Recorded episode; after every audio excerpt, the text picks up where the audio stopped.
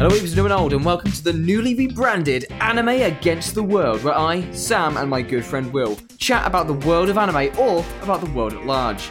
Uh, with our new rebrand this week, Will, what's happening on the podcast? Well, we're talking about anime. What a surprise! Oh my goodness! Yeah, The more things change, the more they stay the same. Um, yeah, so we're talking about three different shows today. Uh, we're going back to an absolute favourite of ours. We're going back to Doctor Stone because Yes. we both caught up with season three of Doctor Stone. Yep. And th- is it called? It's New World, isn't it? Doctor Stone. Doctor Stone New World, yes. And then we're going to talk about a show that Sam has presented to us and given us no details whatsoever. Uh, but it is Undead Murder Farce. So we, I watched the first episode only of that. Um, but I've definitely got some views on, on that. And then finally, we're touching base with a show we discussed recently, which is Kingdom Last of Ruin week. from Yes. the. Um, from the new autumn anime, which we'd only managed to watch the first episode of that last time, and oh, I am excited to uh, revisit that because Sam made some bold claims, and I did. Uh, I, I want to see what his thoughts are on that. So yeah, I three- think that this is going to be totally fine, and I'm not going to uh, be suffering any hubris whatsoever, to be honest with you. Ah, the joys, the joys of making bold claims live on the internet. um, I took a swing. I took a swing. Anyway, So first of all, we're gonna jump in to Doctor Stone and Senku and the boys and the gang. the gang are back. So we both watched the first part of uh, Doctor Stone New World last time. I I believe yes. We yeah, we did the up. Ryusei episode. Um, yes, the Ryusei special, which gets us all kind of fired up and ready for um, what was coming next. And this was them mapping out uh, the local land to find oil so that they could get things ready for their boat because they have uh, an idea of a treasure island where they need to go to get special materials to help the gang in solving the petrification of the world. yeah, And season three, New World, kicks us off basically, you know, in exactly like it says on the tin. We're looking to travel to the New World. Um, well, what's going on here at the beginning of, or well, for all of season three here? yeah. Okay, so um, I think this picks off exactly where we wh- where we, where we were, and it, we it has everything we love um, about Doctor Stone and Senku and the guys. They're creating they they're I mean the the the the rapid fire at which they're inventing things is Yeah. is quickly speeding up. You know, that as things become more and more advanced, the uh, I guess the illusion of disbelief needs to be it gets gets stronger and stronger because they although as the show claims everything can be scientifically created um, everything is scientifically accurate the extremes to which they push push people um, like the you know physical boundaries of Mm. um, Taiju and people who are just like so OP in certain situations. It's like yes, Stamina this is this is possible, not with current human capabilities, um, Hmm. and not without substantial time and effort being put into fine tuning or waiting for luck or happenstance to happen. Um, Yeah. so much that's just been left to yeah this this, this is technically a thing um and, and and and i think that's fine you just can't be too um too picky with it you can't you, you if you want to go into this show Yeah. and um, pick it apart and say well that's not likely. That's not realistic. You absolutely can. You would tear it to shreds i think.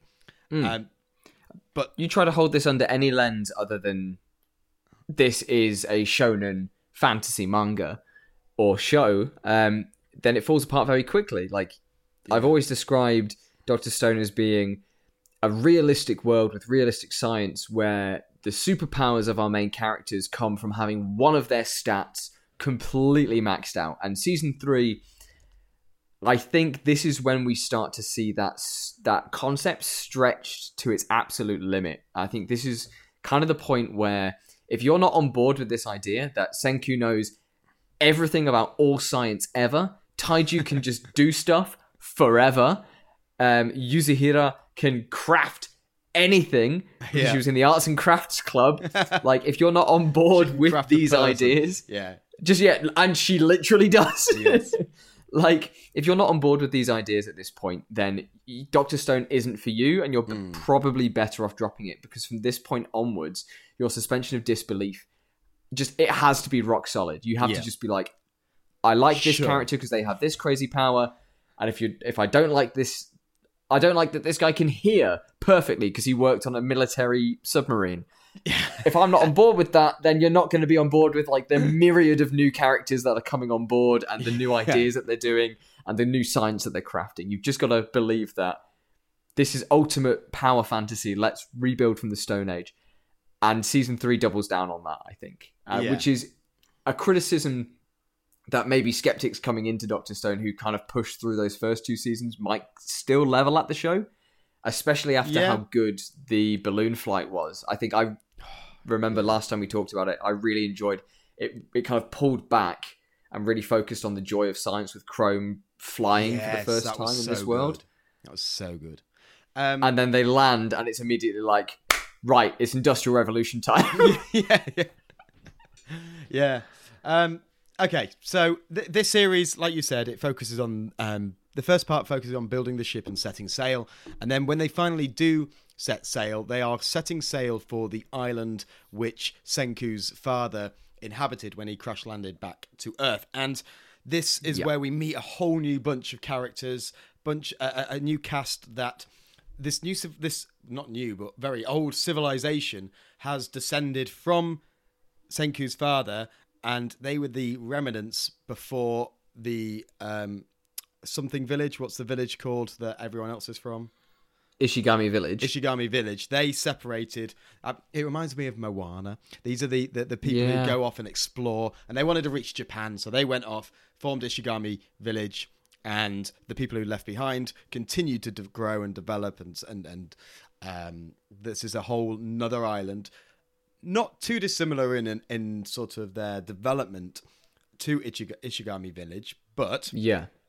they do have this one this one small little element that seems Just to be Just one little advantage. yeah that that seems to be the con- the power of petrification which is the premise of the Oh. entire show That Um, thing that caused this entire show to even happen.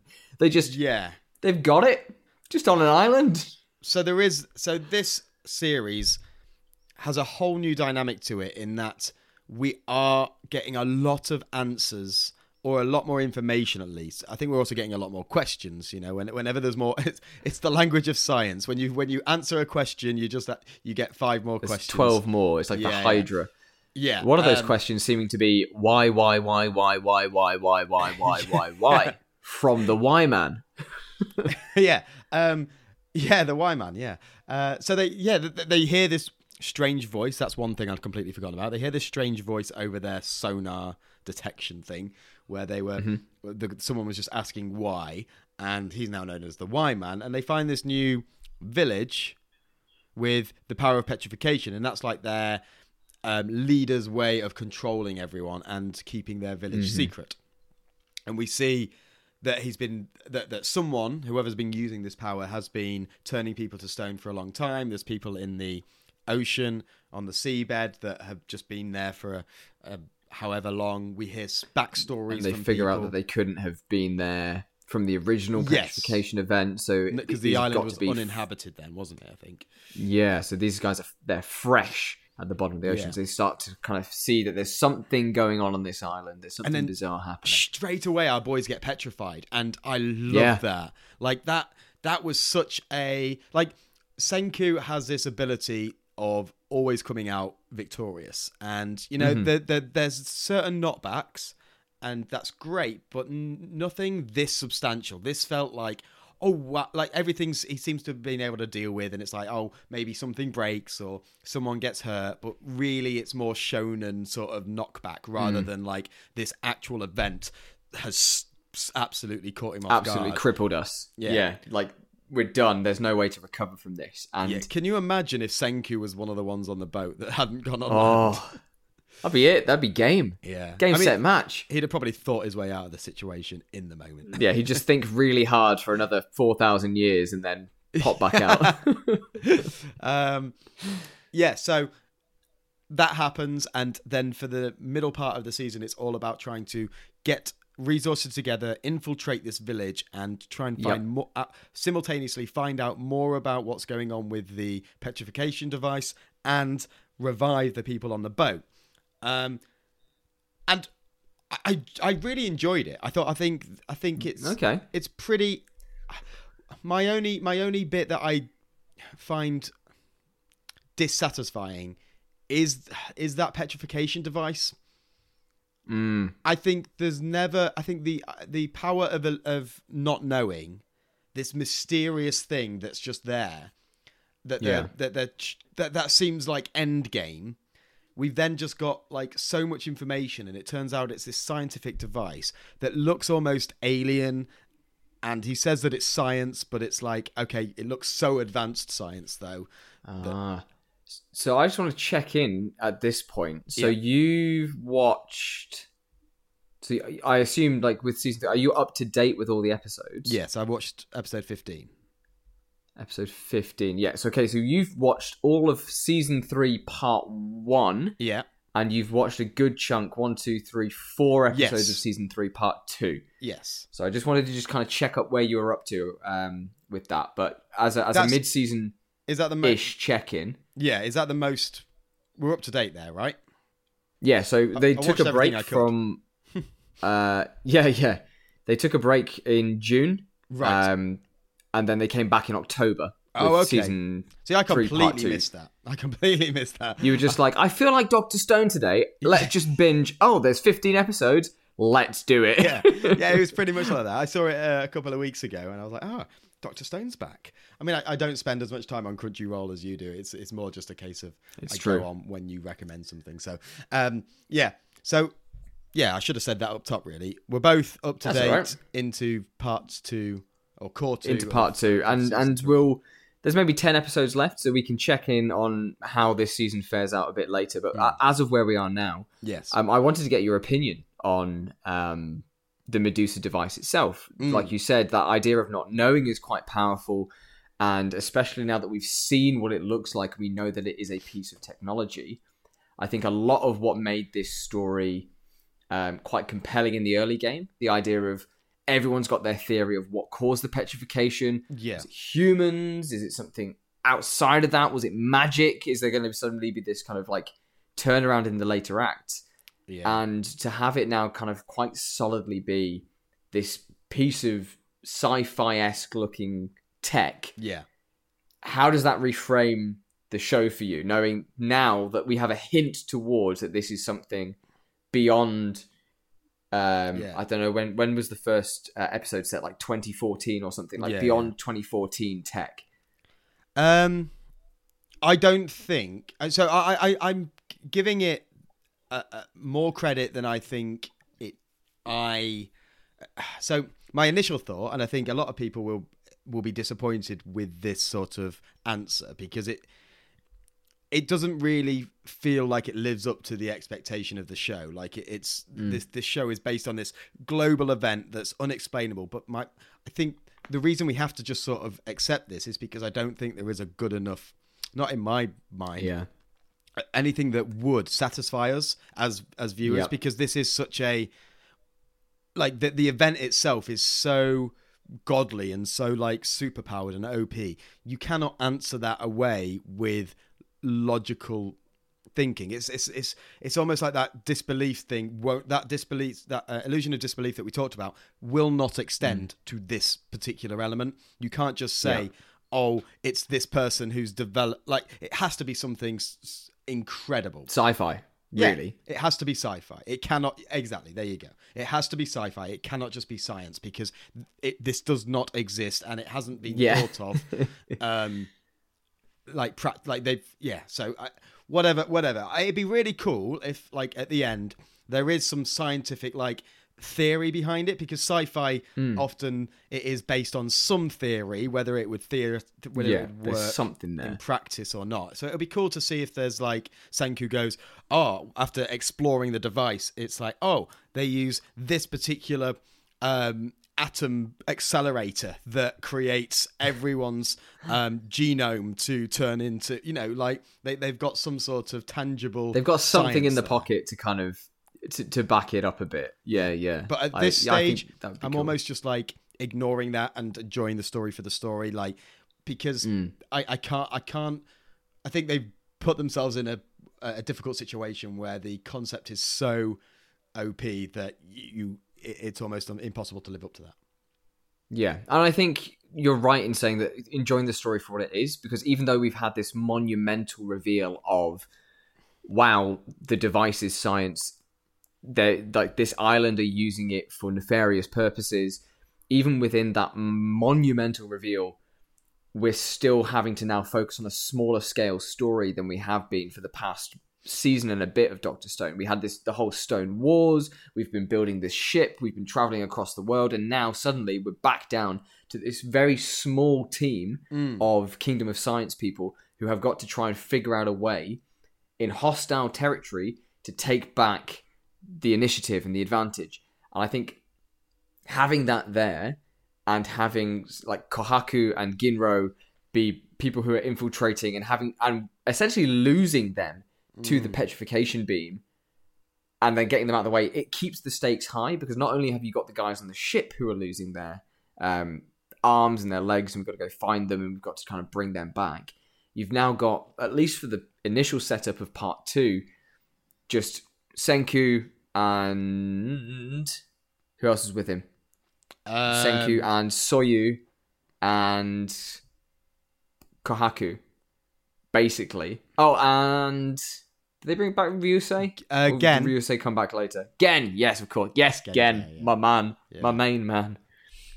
But yeah, ha- getting to see them kind of almost revert back to the very beginning of the series, albeit with the science lab with them and, and Mm. whatever resources that provides, was great because things things are being explained in small piecemeal bites, but we're also getting to see Senku do what Senku does best, which is craft on the fly, MacGyver his way out of a situation, Yeah, yeah. and also do it with in a kind of comedic and silly way, like Oh, absolutely. reinventing RC cars and disguising them as rats, and then just driving them into the enemy base is Yeah. brilliant. Yeah, so good and completely unrealistic, but brilliant at the same time. Um, I, I think, and and you know, little things. It's just those little scientific things, like when they when um, Kohaku gets the formula to turn to make plaster, and then blows up the top of the um the space hub thing, the rock, the rock Yeah. there.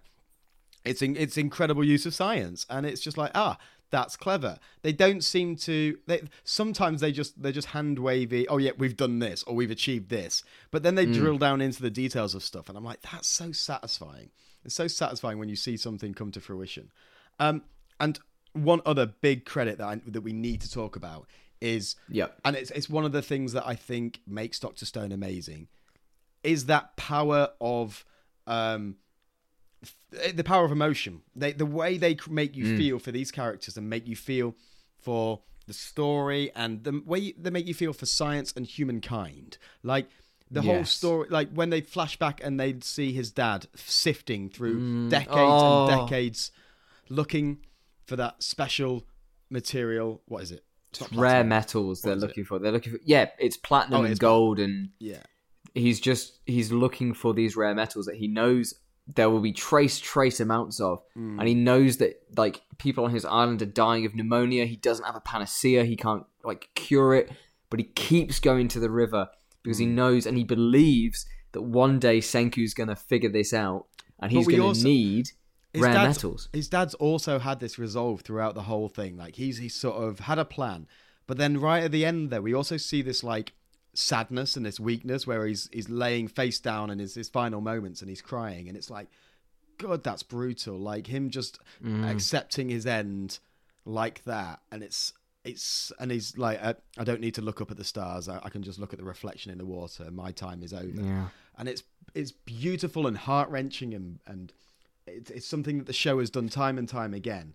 And the same with Ginro, and when he gets stabbed, I'm like, oh my Yeah. goodness, that is in, that is brutal, and he looks like he's not going to make it. And I, I kind of almost wish he hadn't made it, Um, Yeah, to kind of really hammer home like yeah, the stakes of it. as, But I, as good I as do, he is.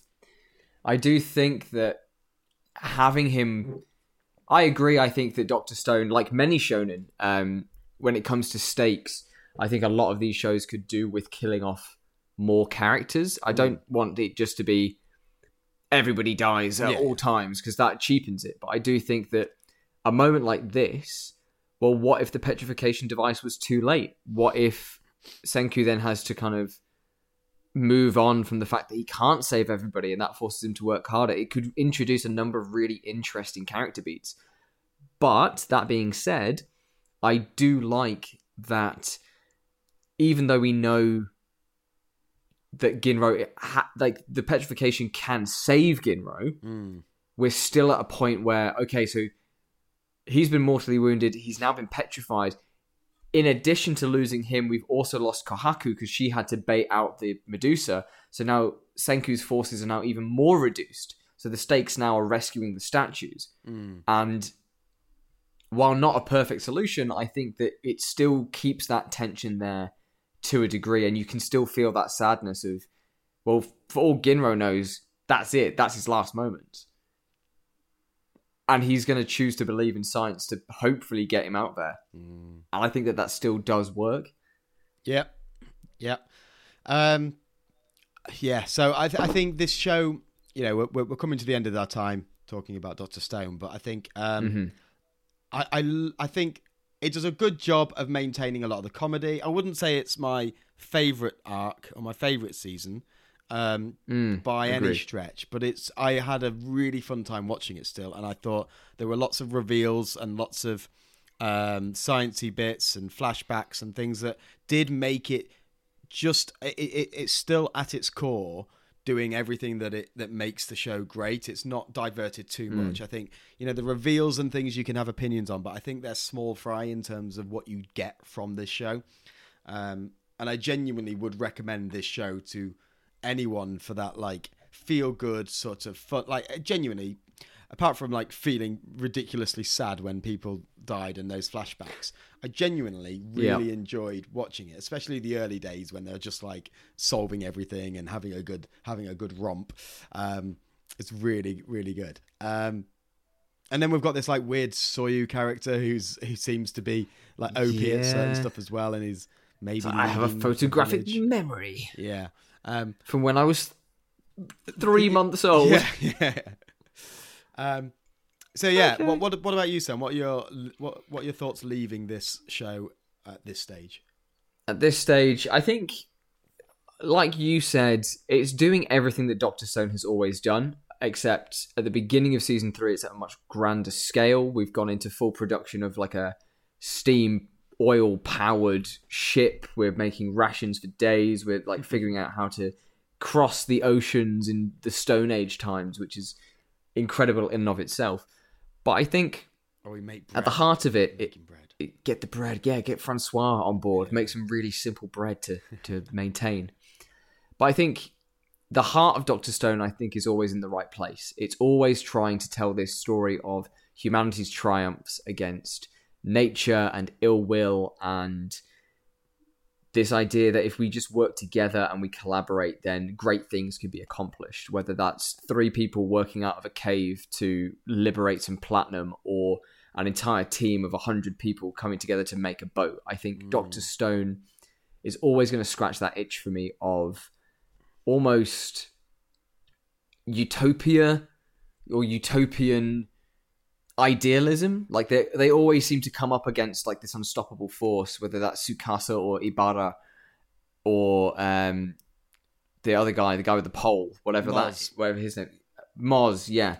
And every time it seems up until Moz, even with Moz, they seem to kind of get them on side or turn them around and coming having finished the manga and coming back and rewatching a lot of this i keep getting being reminded especially with how good the score is and like the little yeah. flourishes of animation Oh, i think the score and the voice acting completely like elevate this for me above Yeah. the manga because i remember reading a lot of it and being like ah well this is a bit improbable but having like those bagpipes come in and just senku Yeah. going like this is exhilarating yeah. I'm like, I'm back. Yeah, It's yeah. Doctor Stone. It's a great new gen shonen that I think now that more time has passed since the ending and that- the anime is still going, even though the manga's finished, it earns its place as like a, a very good new gen shonen that people should definitely check out.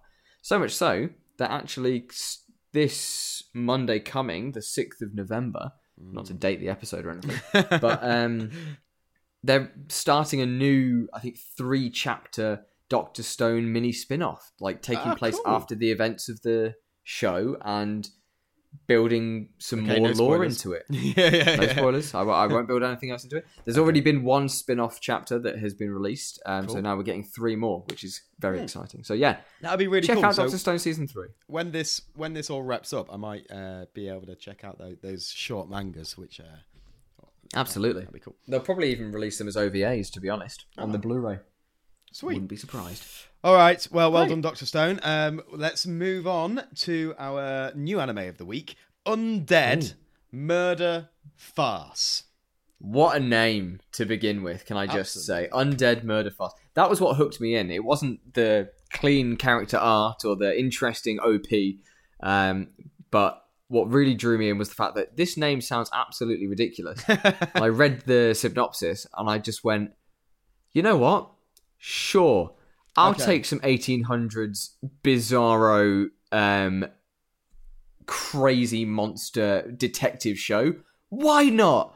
What else have I got going on this season? A lot of shonen is what I had going on. I'm just season. reading. I've just gone on my anime list and I'm reading the synopsis. Um, is this? Uh, I, I don't remember this happening. What do you mean? It says uh, the wife of a vampire noble, Jean du- Duché Godard, is murdered in her. Oh, this is episode two, is what you're looking at. Oh, okay, Um, right. So this is the part. Okay, so I've only seen episode one, and sa- before the show started, Sam said, "Oh, it's probably good that you haven't seen two and three because that starts off the whole this this arc." So that's why uh, that's talking about that. Okay, That's why you Right. don't recognise that. Yes. Right, so what okay. happens, Will? In in the beautiful year, the Meiji Era 30 or 1897, yes, um, we are introduced to some characters. What's happening in this first episode of Undead Murder Farce? oh, and I don't. who are our main players? we have Sugaru? Is it Yeah, Suguru. Suguru? There we go, Suguru. Um, and he's our main protagonist, and he is a uh, what do they call him? Some something. They, he kills monsters. Oni. Oni. Um, there's only one. He's uh, he's a Kenobi. monster. He's he's a uh, monster killer. he kills kills demon things. There's these little Yep. weird gremlin things that um, he, he likes to kill, and he is half. Wait, Oni. He's half Oni as well. So he's Oni monster. Yes. Yeah, in Japanese, Oni kind of means demon slash monster. Okay, cool. Um, Look at that I- I- did you watch the dub no, I watched the sub. sub? Okay, cool. I was just wondering if that was a difference there. So yeah, he no, um, he is an Oni tasked with killing monsters. Monsters in this universe being just kind of anything out of folklore, anything out of folklore or even fiction. Um, if it's some sort of monster, then it is classified as that. But he is an Oni, specifically a Japanese style demon, and they are seen as being this super strong. Well, sorry, he's half Oni. Okay, so within the world of monsters, he is a specific kind of monster called Yes. Right. Yes. Okay. And yeah, it's like a real sort of um, gritty show where he's in a he's he gets put in a ring every night, almost. Oh, oh, I've just got flashbacks to um, what's that uh, mecha boxing show we watched? Megalobox. Megalobox. Yeah. Yeah. Where, where he's like going in the ring every night and, and, and taking taking hits and stuff. Obviously, it's a little bit of very different, uh, but it just it's, it's it's again in that sort of desolate world where it's sort of like this is what people are doing. It's a it's a Mm. um, a shanty town uh, in effect where you've just got like um, shack huts everywhere and everyone's a bit sort of Yep. poor and uh, it's a bit. Uh, He's yeah, spending like all of his earnings on one bottle of beer that he can take Yeah. around with him. Yeah, for some reason. Um, and yeah, he's just go, he's just earning money by going to these fights and defeating monsters as they as they appear. And um, yeah, the the, pre- the the world that it's set in, I don't really have a have a scale for it at the minute. There is a spiel at the beginning of Hmm. episode one where they talk about it, and it's it sounds very you know poignant and stuff uh, about this uh, almost like the develop like development of monsters and now. I, but I don't. I don't really have much on it. I don't really. I didn't really get much from that in terms of Okay. where this, where he lies, or where this lies in the grand scheme of the political world.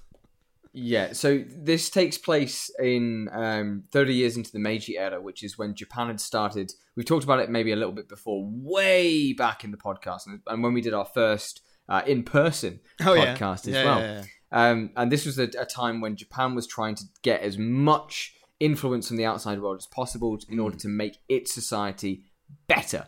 Um, and so what we see here is 30 years after this um, period has begun, we're seeing a lot more kind of Western style clothing. We're seeing um, these kind of Americanized um, versions of government in place, but the regular Japanese people on the lowest rungs of the ladder are not seeing any of this wealth. We're not seeing any of this um, economic um, Boom. boom Yeah. y- just yet.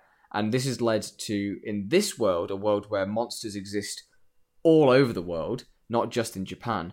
But because technology is starting to catch up and humans are able to kind of stand their own against monsters now, the monsters are being wiped out, which is why this this circus, this um, place where Tsugaru works, is this kind of freak show. Like they've gathered whatever monsters they could find left, and they're Mm. putting them up against this human-looking Right. half oni uh, to fight.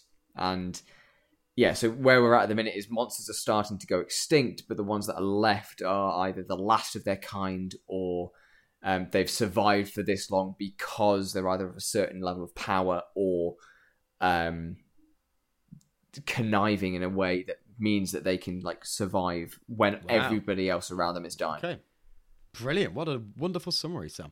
Um, yeah, he and and we find out that um, Tsugaru is also um, like dying because the only Hmm. the only sorry the only part of him is taking over every time he sort of fights and uses that power it's almost becoming stronger and stronger within him um Yep. correct me if i'm wrong and i think the, the the end game is that he's going to die, but he wants to take out as many as many people as possible. he wants to kill everyone Yeah. in the circus when it happens. Um, just just He's kind of got to the point where he just doesn't care anymore. He's like, Yeah. okay, this pays and I get to just cut loose. So Yeah. Why not just keep doing this? And then we get this whole twist at the end of episode one where he meets the other main protagonist, which is a head in a cage. Um, Yep. Aya, are we going with Aya? Yep. Aya Rindo, our uh, our beautiful head in a cage. And she is being carried by her maid, who is Shizuku. Shizuku. Shizuku. And um yeah, that that that's fun. She's she's what is she called again? She's like some super powerful demon no, god thing. Um, Aya. Aya Yeah. is um, she is the immortal. There you go, the Um, immortal. Thank you. Yeah, she, so she's essentially this person who's been alive for maybe plus a thousand or so years, Yeah. and her whole shtick is she can't die. Yeah. Immortal will kind of you know do that, but oh no, you can't die, and Someone's taking your body.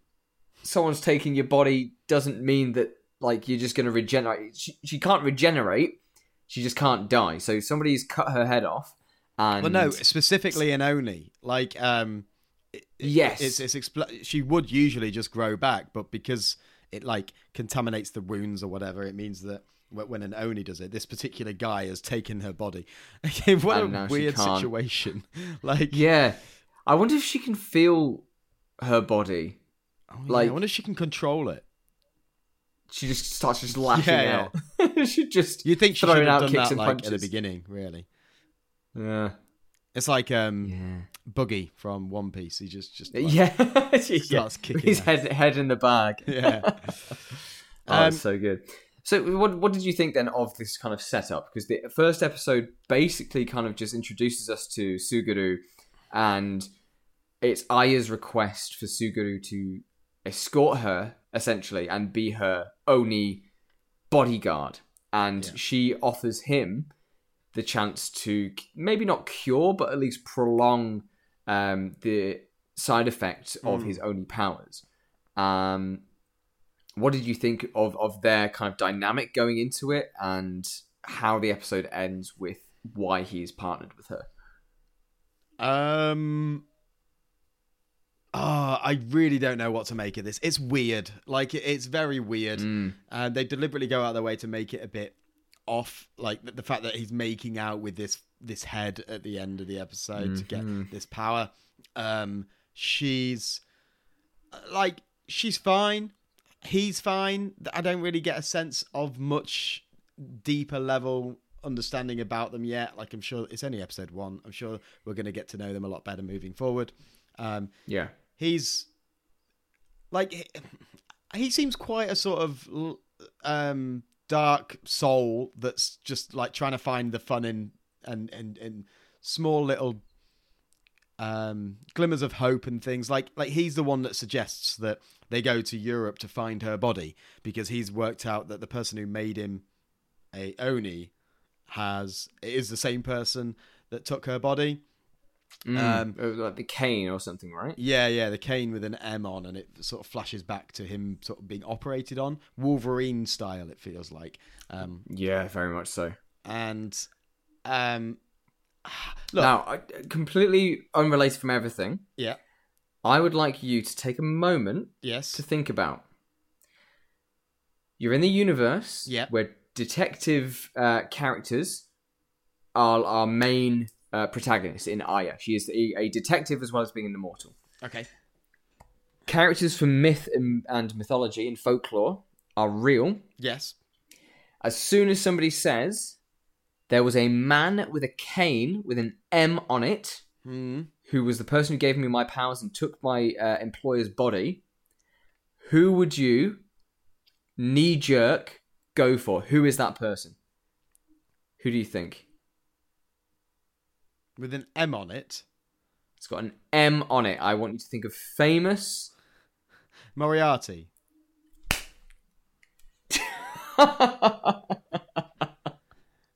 and and you got it in one. Is that who it is? I mean, yeah, like not to overly spoil it, but this is the same show where in the opening scenes you see Sherlock Holmes and Lupin the First running around and like existing in this time. This Oh, is right. basically what the League of Extraordinary Gentlemen wishes it could be as it goes later down the line. But yeah, I'm really glad you got that because the second I saw the M, I'm like, well, this is Japan, and the only thing that they would do with an M would be Moriarty, right? and it is and it's so good it actually like it's genuinely as maybe a bit of a hook to kind of like pull you back into the rest of the series and maybe Yeah. listeners if you've if you've not thought about giving this a go this is basically 19 sorry 1897 where every fictional book set in this time is real so and this was like the age of of um like monster books and all this Dracula. weird like Draculas and vampires and Frankensteins Yeah, yeah. and all of these kinds of things. And this asks, okay, but what if they were all real? yeah. And it's like it's just a really cool vibe for the world, which I really enjoyed um, as a as a viewer. Okay. But it definitely doesn't come across as much in the first episode. The first episode is a lot of oh, we're just focusing on monsters and mythology. We're not going to tap into the stuff that's actually really exciting and interesting. Wow. Okay, that has really helped. Brilliant. Okay, so um, based on that, Mm. that makes me a lot more curious going in, uh, like to continue watching because that does sound kind of fun. Um, but yeah, based just on episode one, I was it was a very hard. Uh, it, it wasn't very hard. It was a little bit of a difficult watch. I didn't really feel much for the show. Um, I thought, you know, it was it was being edgy. It was it was a little dark and depressing. The world, and then we get this like weird twist at the end with this character. Um, this this maid character coming on, and she's got a head in it. You know, it almost felt like the same sort of negativity. Like I, I feel, I feel like I am quite negative towards this show at, for episode one. But it, you remember when we did um, uh, um, Studio Ghibli, um, uh, Spirited Away. Oh, And yes. and I just felt like it was too otherworldly. Like this isn't that because it's very much set in the real world. Uh, the real world. The real world. real world. Uh, you know, it's it's more relatable, but there's so many different things going on here that I'm just like not really sure. They just seem to be dumping a lot of stuff on us in this first episode with backstories Mm-hmm. and um, you know heads in jar- jars, not jars, heads in cages. Heads in cages. Um, It was Futurama before things. Futurama was here. Um, so yeah, I don't know. First episode potentially not not good enough to hook me, but based on what you said, it does sound intriguing. Mm. Yeah, I think that's a fair assessment, to be honest. And I mean, like you mentioned um, beforehand, before we recorded the show, I mentioned that, oh, if you've watched the first three, then you're kind of ending in the middle of an arc. So maybe coming actually experiencing the arc would be a better way to kind of go about this. Um, Yeah. I think things are reshuffled from the manga. I think Okay. the manga starts off with the vampire investigation of episodes two, three, and four, and then it goes backwards to kind of introduce um. Tsugaru and Aya. But I think they wanted to just kind of get that out of the way and just start rolling with the punches. Um, I do I do think that generally in shows um, and stories in in general, starting you need to start with your main characters um, mm, because if people aren't if people feel people can sometimes feel cheapened by if you if you're doing something completely different and then you're drawn back you, you- you're you're on a narrative and then you're taken somewhere else. It's like well who are these guys? That connection isn't really built up um mm, and, and and yeah establishing who your main characters are at the beginning i think is is worthwhile. But potentially that's why it doesn't fit. This It didn't doesn't- land doesn't- as much. yeah it doesn't land as well yeah mm. No, I, I agree. I think when I first watched this, uh, again, I read the um, story description and I thought, oh, this sounds really cool. And then the first episode was just a bit of a nothing. It was just kind of introducing Tsugaru and then the kiss at the end. And then I was like, ah, okay, I'll check out the next episode next week. I've already started it and I tend to stick with stuff. And then I, I just got progressively more hooked in, um, especially once we've. I don't know if, if in the first episode they show off the OP, but I really enjoy it. okay um i think they did yeah they did they definitely did yeah Ah, Yeah. good. Yeah, I I like the song. I like all the action that's taking part, and they're showing off all the different characters. And it's one of those OPs that if you know about the show, then it spoils. It doesn't spoil a bunch of stuff, but it shows off a bunch of the characters who you're going to meet over the course of the show. And when you know who that character is, like on the next watch, you actually pay attention to them a bit more. And you're like, oh yeah, that's this guy doing this. Oh, that's really exciting. So have Um, you? Um, yeah, have- I think- Sorry, I don't know whether you said it in that spiel. Did you? Um, what did have you read the manga?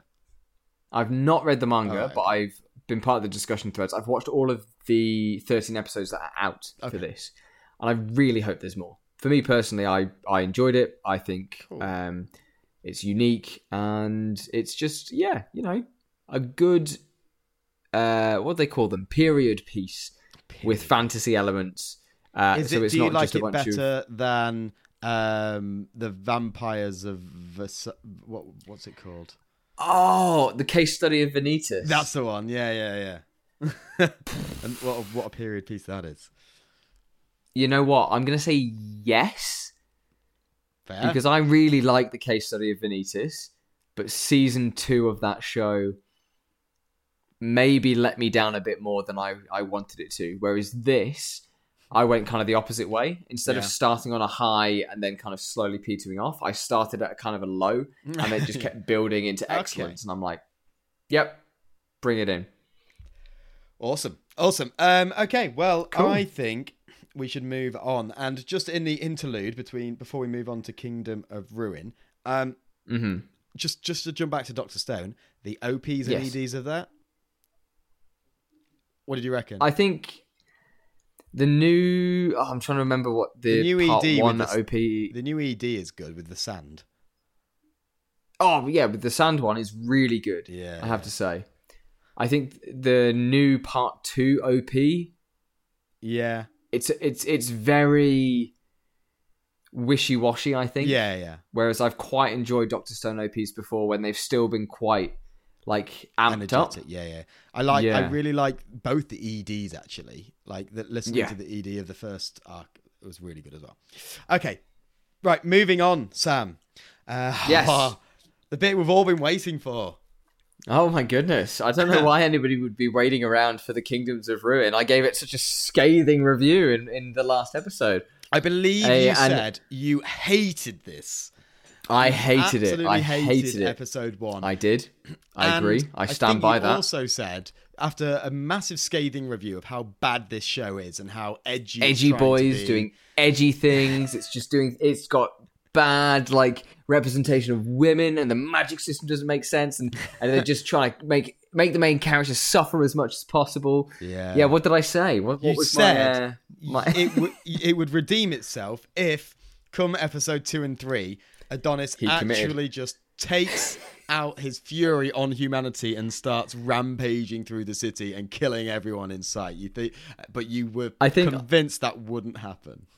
I th- I think I as much as I said um, something along the lines of um, if he actually commits and does kill all humans, Yeah. then this show is redeemed. Yeah. But they won't, and I think I said they won't have the balls to do it Yeah. because they never have the balls to do it. What do they do in What happened, episode Will? two and three, Sam? Um, so Adonis breaks out of his cage, summons a giant bullet to 9/11, one of the towers in the city, and then proceeds to summon a Gundam to then kill everybody in sight. Before the pink-haired girl that we've just gotten an episode or two to get to know is viciously mowed down, causing him to double down on killing everybody before he gets his own head chopped off. Yeah. But wait, it's a fake out, and It's it's, not Aki's real body. Yeah. But no, yeah, like I was genuinely surprised booting Yeah. up episode two to find him walk out, and I'm like, okay, cool. So he's going to be like affected by this prison girl who we've just met, who is like the incarnation of innocence Mm. and rainbows and and buttercups. Um, she gives away everything. She sacrifices everything for everyone around her, and she eventually manages to make it out and reaches Adonis, like we said last time, and he comes out and he just doesn't care. Yeah. He just just starts mowing people down. Yeah. He's He basically spent the past- to start with. He lets her live. Yeah, yeah. He does, admittedly, but essentially he's spent the last 10 years in this isolation chamber planning how to perfectly destroy every like human civilization that he possibly can. Yeah. And he's surprisingly effective at it. Yes, yeah, yeah, absolutely. Like you say, he creates this giant godly titan that stomps through the city and just destroys everything in sight. Um, he fires these huge, yeah, magic bullets at, at buildings that blow things up. He, the, oh, and then we've got this other layer of when they cancel out the magic and he's there like down on his Oh, yeah. luck and he, get, he finally gets taken out. The effect of that, like genuinely, Sam. What are your thoughts? What are your thoughts now after episode three? I hate to say that I'm I was kind of into it, Yeah, but also like there was that part of the back of my brain being like it's still so edgy. And and I think oh, but it's I was like I, and, I, and and look, I knew the second that he just went on this massacre, I was like, Will is going to have a field day with this. but at the same time, I was trying I was trying to be objective about it and be like, okay, so what am I am I enjoying this? Like is this is this a good revenge story? Like what's happening here? And it, a- it was okay, like it was still quite brutal. There was a lot of blood and violence, but I think for me it didn't actually manage to turn itself around okay. until pink haired girl got absolutely eviscerated. The second that she died, she's like, We can revive your master. All we need are your memory. And Yeah, she's yeah. just mowed down. Yeah. And I'm like, You know what?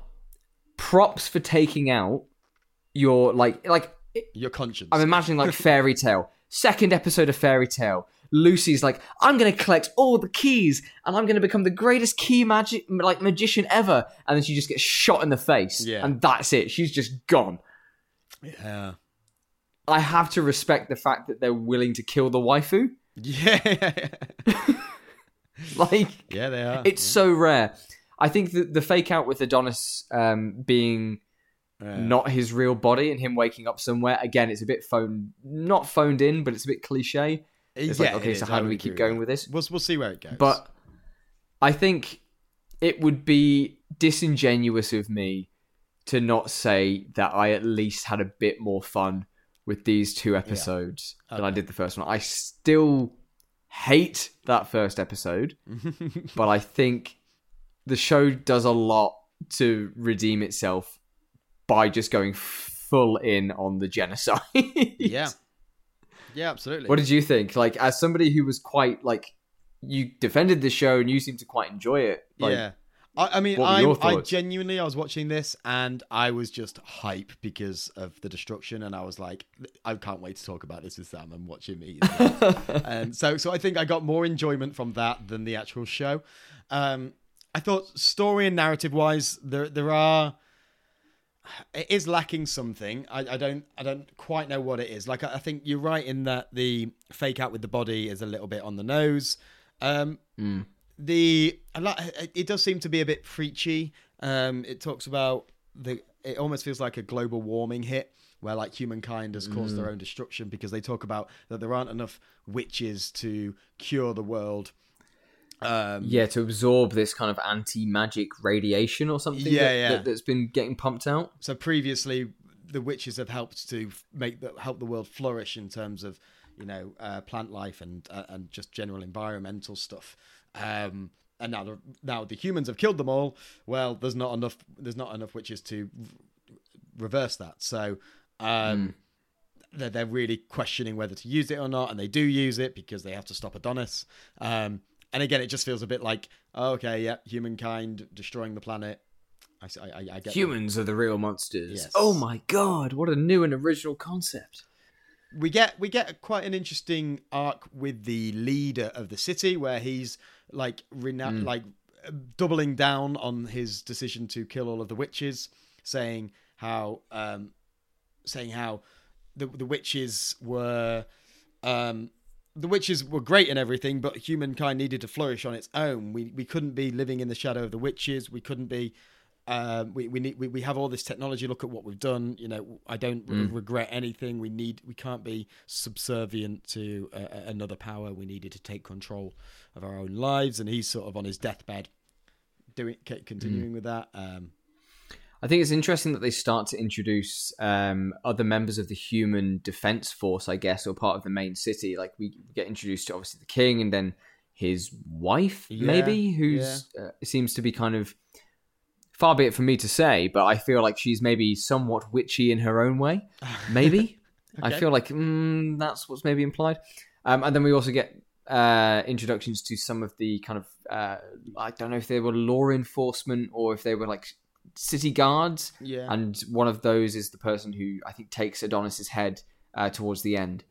yes, Um, this idea that they're kind of setting up the, the the rank and file officers who are just doing doing their jobs, but maybe they'll realize down the line that they're not in the right, and you know you, you can kind of see where their threads may be going later. yeah. Well, there's one um, really resolute one, isn't there, that actually does the job of taking out um, fake Adonis. Um, I Mm. mean, my my initial thoughts are that she is one of the witches or on the witches' side in sort of like a rebel um, factor. You know, she's part of the Ah. rebellion because uh, because she's very quick to dive in there. She's very separate and unique compared to the rest of the military force.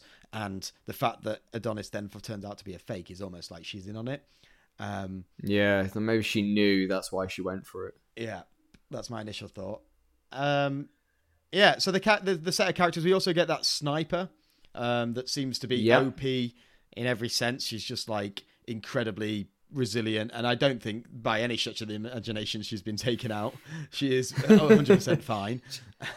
She'll be back. Yeah. And, and this is the other thing that I think the show has hinted at, especially with Pink Haired Girl's death, is that they say, oh, we can bring Chloe back.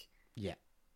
And I don't know. I feel like if they do bring her back, does that cheapen everything that's now happened? Like, does this now make it a oh, well, this is how we control Adonis and, and stop him from rampaging because we now we've got Chloe back and she can actually speak to him. I don't know. I, it, I I'm hoping that this is like an end game goal. I'm hoping this is like Frieren, where Maybe the goal of seeing her again is. I still think it's you- hard to come back from do- this, though. I still think Adonis, the enemy is humanity, and regardless of whether he's rampaging or not, I still think the story's going. Like, I think that look, you can't do a whole season of rampaging. I think that would be Absolutely, absolutely. So I, I don't think it would be a criticism for it to change direction slightly in terms of or change. I don't mind that. I just don't want it to be Chloe. I don't want it to be them. I just I like I want it to be uh, somebody who lives in this world uh, and is either a civilian or isn't magic powered, and Hmm. they are the one who changes Adonis's heart and shows him the value of humanity. You know, we see it in so many shows. Like we see it in Code Geass, we see it in Gundam. We s- it's a lot of mecha. Uh, we see this this idea of having to learn about the value of humanity, even if they make mistakes. And I think just bringing back a mentor character who we barely got to know, and then Who's she OP then anyway, has to. and sort of who's seems to be OP holier anyway. than, holier than thou, sort of. Yeah, I feel like that would cheap. almost do the opposite. Mm. You know, like he I would see affect that. her. I, I, don't 100% know. can see that.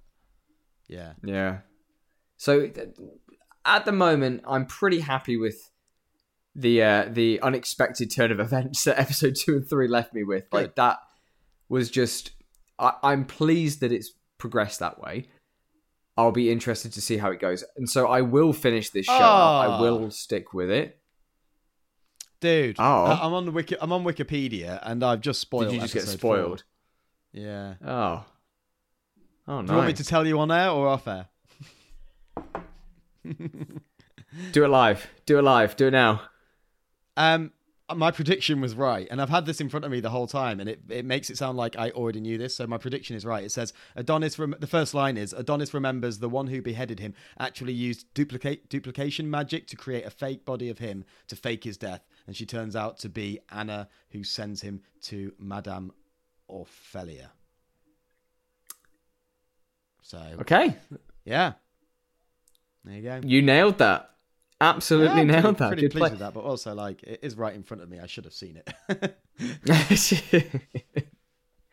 but I, I think that's didn't. fair though. I think having a show where you can just kind of call the most obvious and it works out. I think that's you know, like we say, sometimes it's good to have a junk food show where you can just be like, "Haha, I predicted this thing."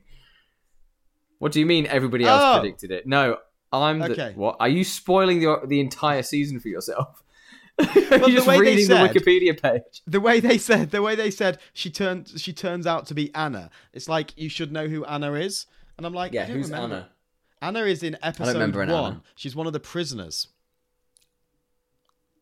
Oh, the one that was supposed to go, but then pink haired girl Yeah, took the hit so. Yeah, for maybe. Uh, the prisoners Doraka and Anna talk about the belief that humanity would be happy once the witches were gone wasn't true. Um, so yeah, I think Anna is Oh. the other girl that the pink hair girl goes for. Right. Well, check in next week, everybody, for our uh, updated thoughts on uh, the Kingdoms of Ruin as we continue through this slog of My Chemical Romance inspired edge.